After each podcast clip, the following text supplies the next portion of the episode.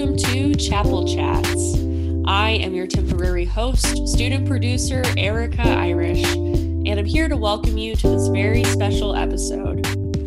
Before Thanksgiving break, and before we found out classes would be going online, our chaplain, the Reverend Dr. Hannah Adams Ingram, and I asked you to send us questions for a new Ask Me Anything series. We're so excited to announce we received our first question from a listener, and it touches on a timely topic how to adapt our spiritual and religious practices to the challenges of the pandemic. Stick around for some great advice from Hannah about how to keep learning, building community, and making space for the sacred rituals we missed during COVID 19. We hope you can join us. Wherever you are on life's journey, you are welcome in our chapel chats. Hi, Hannah. Thanks, Erica. Thanks for having me on for this special segment. I'm so excited to report that we've received our first AMA question for you. Um, for those familiar with the show, you'll know that we've been uh, asking listeners to submit any and all questions to Chaplain Hannah um, and we've received our first one. So let's give that a listen.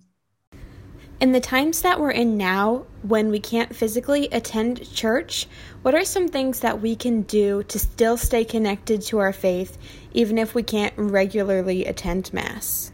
So, Hannah, clearly in this question, the listener is pretty concerned about the pandemic and how that has altered uh, her religious and spiritual experience. Um, you know, with restrictions around public health, it's she's wondering how people can still get the best experience possible in their faith. Um, so, can you talk a little bit about why uh, people might especially be missing their church experience or community right now? Yeah, I'm so excited about this question because it raises uh, so many reasons why people like church or mass um, and we don't always talk about those we kind of assume that everyone is going to church for the same reason um, but there are three big reasons in my opinion that people um, do uh, join a church or belong to a church that feels special to them one is just being with people that believe similar things than them so it's the community aspect that social aspect the second would be um, learning, like education, the preaching, the teaching. Um, and even if it's not education, sometimes we call it edification, which is encouragement, motivation. Um, how am I going to live my best life? Maybe a weekly service helps pump me up for the week ahead. Um, so that would be the second reason. And then the third reason um, and I think people are especially missing this during the pandemic, is ritual um, engagement. Our our bodies being involved in spirituality in a certain way during church time that we're disconnected throughout the week during.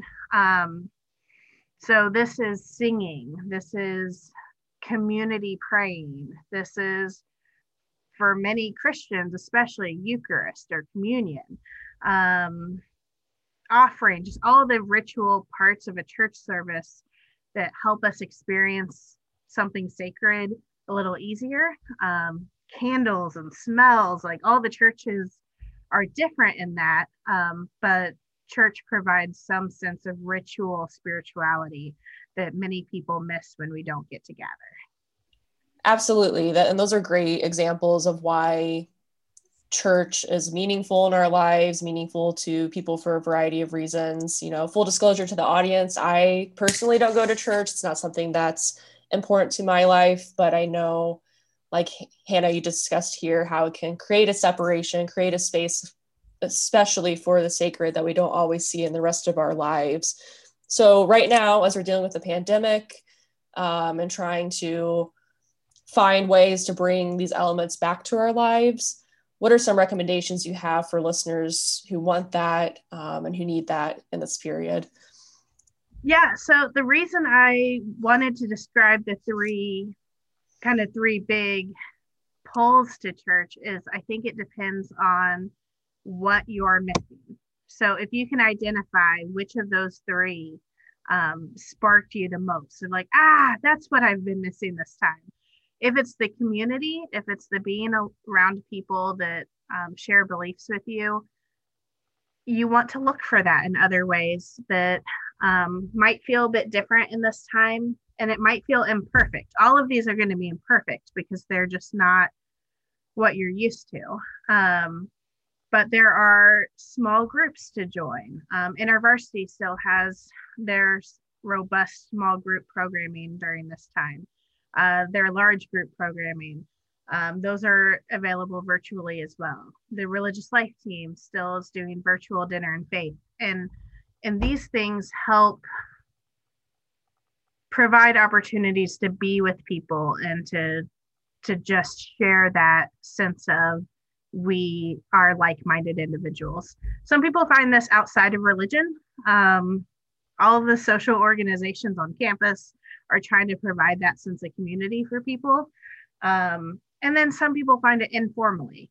Uh, you can create a book club with your friends or um, a project you want to do together, or um, you hear of people doing happy hours on Zoom with friends from all over. So there are some things that the pandemic has pushed us to be creative about, um, and even renewing friendships that might have been harder because of distance. The internet's making easier.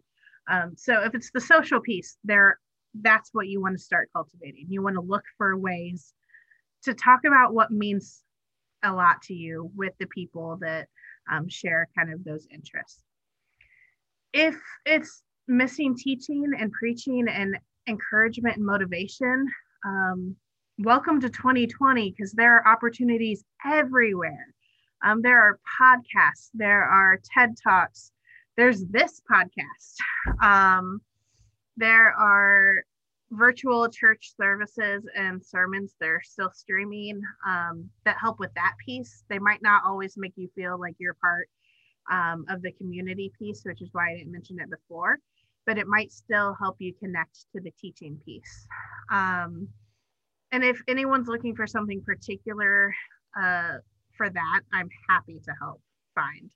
Um, they're so, they're just podcasts out, just, there's so many um, that are good and spiritual and um, or not. There's just all sorts of things the third thing is a really fun one the ritual piece um, i think people are sometimes intimidated to create ritual on their own um, and yet all of our spiritual practices um, have components that that are are reproducible in our own lives um, so prayer candles is something that I connect a lot to. Um, in the residence halls, you have to use battery operated candles, but you can have candles.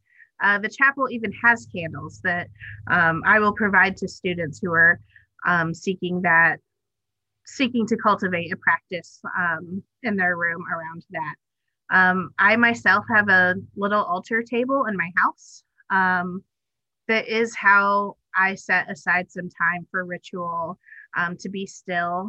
Um, many people connect to this stillness through music uh, or mindfulness practices, meditation. Um, these are all embodied practices. So if you're missing the ritual, I would think of how do you let your senses engage spirituality? Um, that's something that churches do that we don't always think to do in our own lives, and we could really be missing. Um, so if you don't have space to create your own little altar table, um, you could have a box of things that you pull out when you do want that space. Um, so it could have candles in it. It could have um, like scent sprays. Um, some people really like the meditation sprays or like lavender oil or essential oils at all that can kind of help um, calm you. Uh, I have post it notes or little scraps of paper that I write down people's names that I'm thinking of or stresses I'm carrying. Um, so when I enter into that space, kind of, it's just some candles and pieces of paper um, and smells uh, maybe artwork that means something to me. I have friends that uh, use nature as part of their altar table. They might pull in pretty leaves from outside um, to feel grounded. Um, that third piece is just the embodied piece. How can you think through letting your body experience spirituality? So, whether that's music, whether that's candles, whether that's movement and breathing and yoga, um, any of those are good options to think how can I set some time aside to engage in that spirituality? For sure. And I, I love how you phrase this as embodied practices, something where you're involving all five of your senses and really being present in the moment. I think students can definitely relate. It's not something we always get in our daily lives. So setting aside space for that is excellent. And Hannah, I know you're a big advocate for getting outside, going outdoors. Absolutely. Uh, so, like, maybe could you talk a little bit about how that could fit into this ritual discussion? Because we've talked a lot here about creating a space in your dorm or in your home, but what about getting out and using other experiences to embody ritual as well? Yeah, so I think that outside, I mean, there's so much research that being outside is just transformative for us, particularly in a Western culture that is inside based. Um, that we're missing something when we don't have time outside to feel grounded, um, to be reminded that we are just a small part of the world.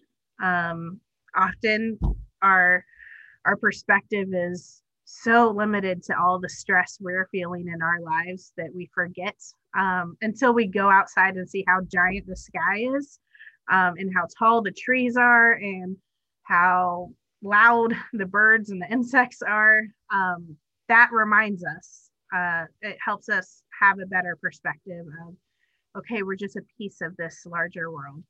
Um, the other thing I like about outside is I think that it can be used in any of these three spiritual needs, whether it's community, teaching, or um, embodied practice, because um, you can go on a walk with a friend if you're missing that social piece. And so that gets to happen together. Um, or you can listen to a podcast while you're walking, which is also good for your learning. Like that, um, anytime we do something while we're moving is actually, um, it's just different than if we're just sitting there staring. Um, and then for the embodied practice, just walking or jogging and not listening to anything is good for us to let our minds wander, to let um, there be space that is not filled with um, media and technology. Uh, so I think when people do think about going outside, whether it's for a walk or to sit and lay or jogging, any of those things, you should ask what your goal is as well. Um, if it's one of these three, you would have to uh, interact with that differently. Um, I think that we take for granted if we go outside, we should definitely have our headphones on at all times. but if, if you're really trying to connect to the world around you, you might have to put your headphones up for a minute and just wander around. Um, and that would be that third embodied practice. So, what's great about outside is you could connect these these three in different combinations, which is what church is good at, is letting you do all three.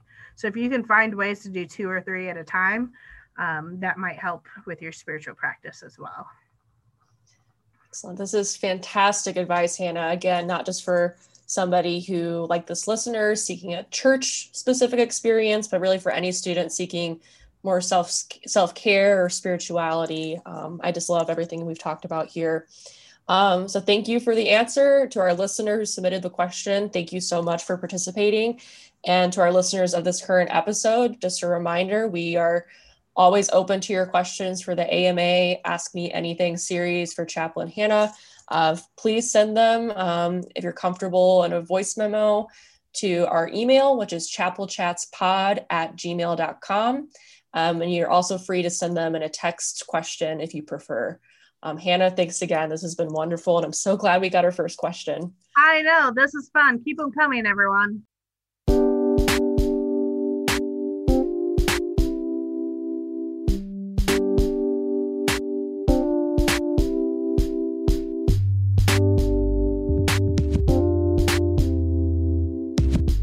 This episode was produced by Erica Irish. The music is High Ride by Blue Dot Session.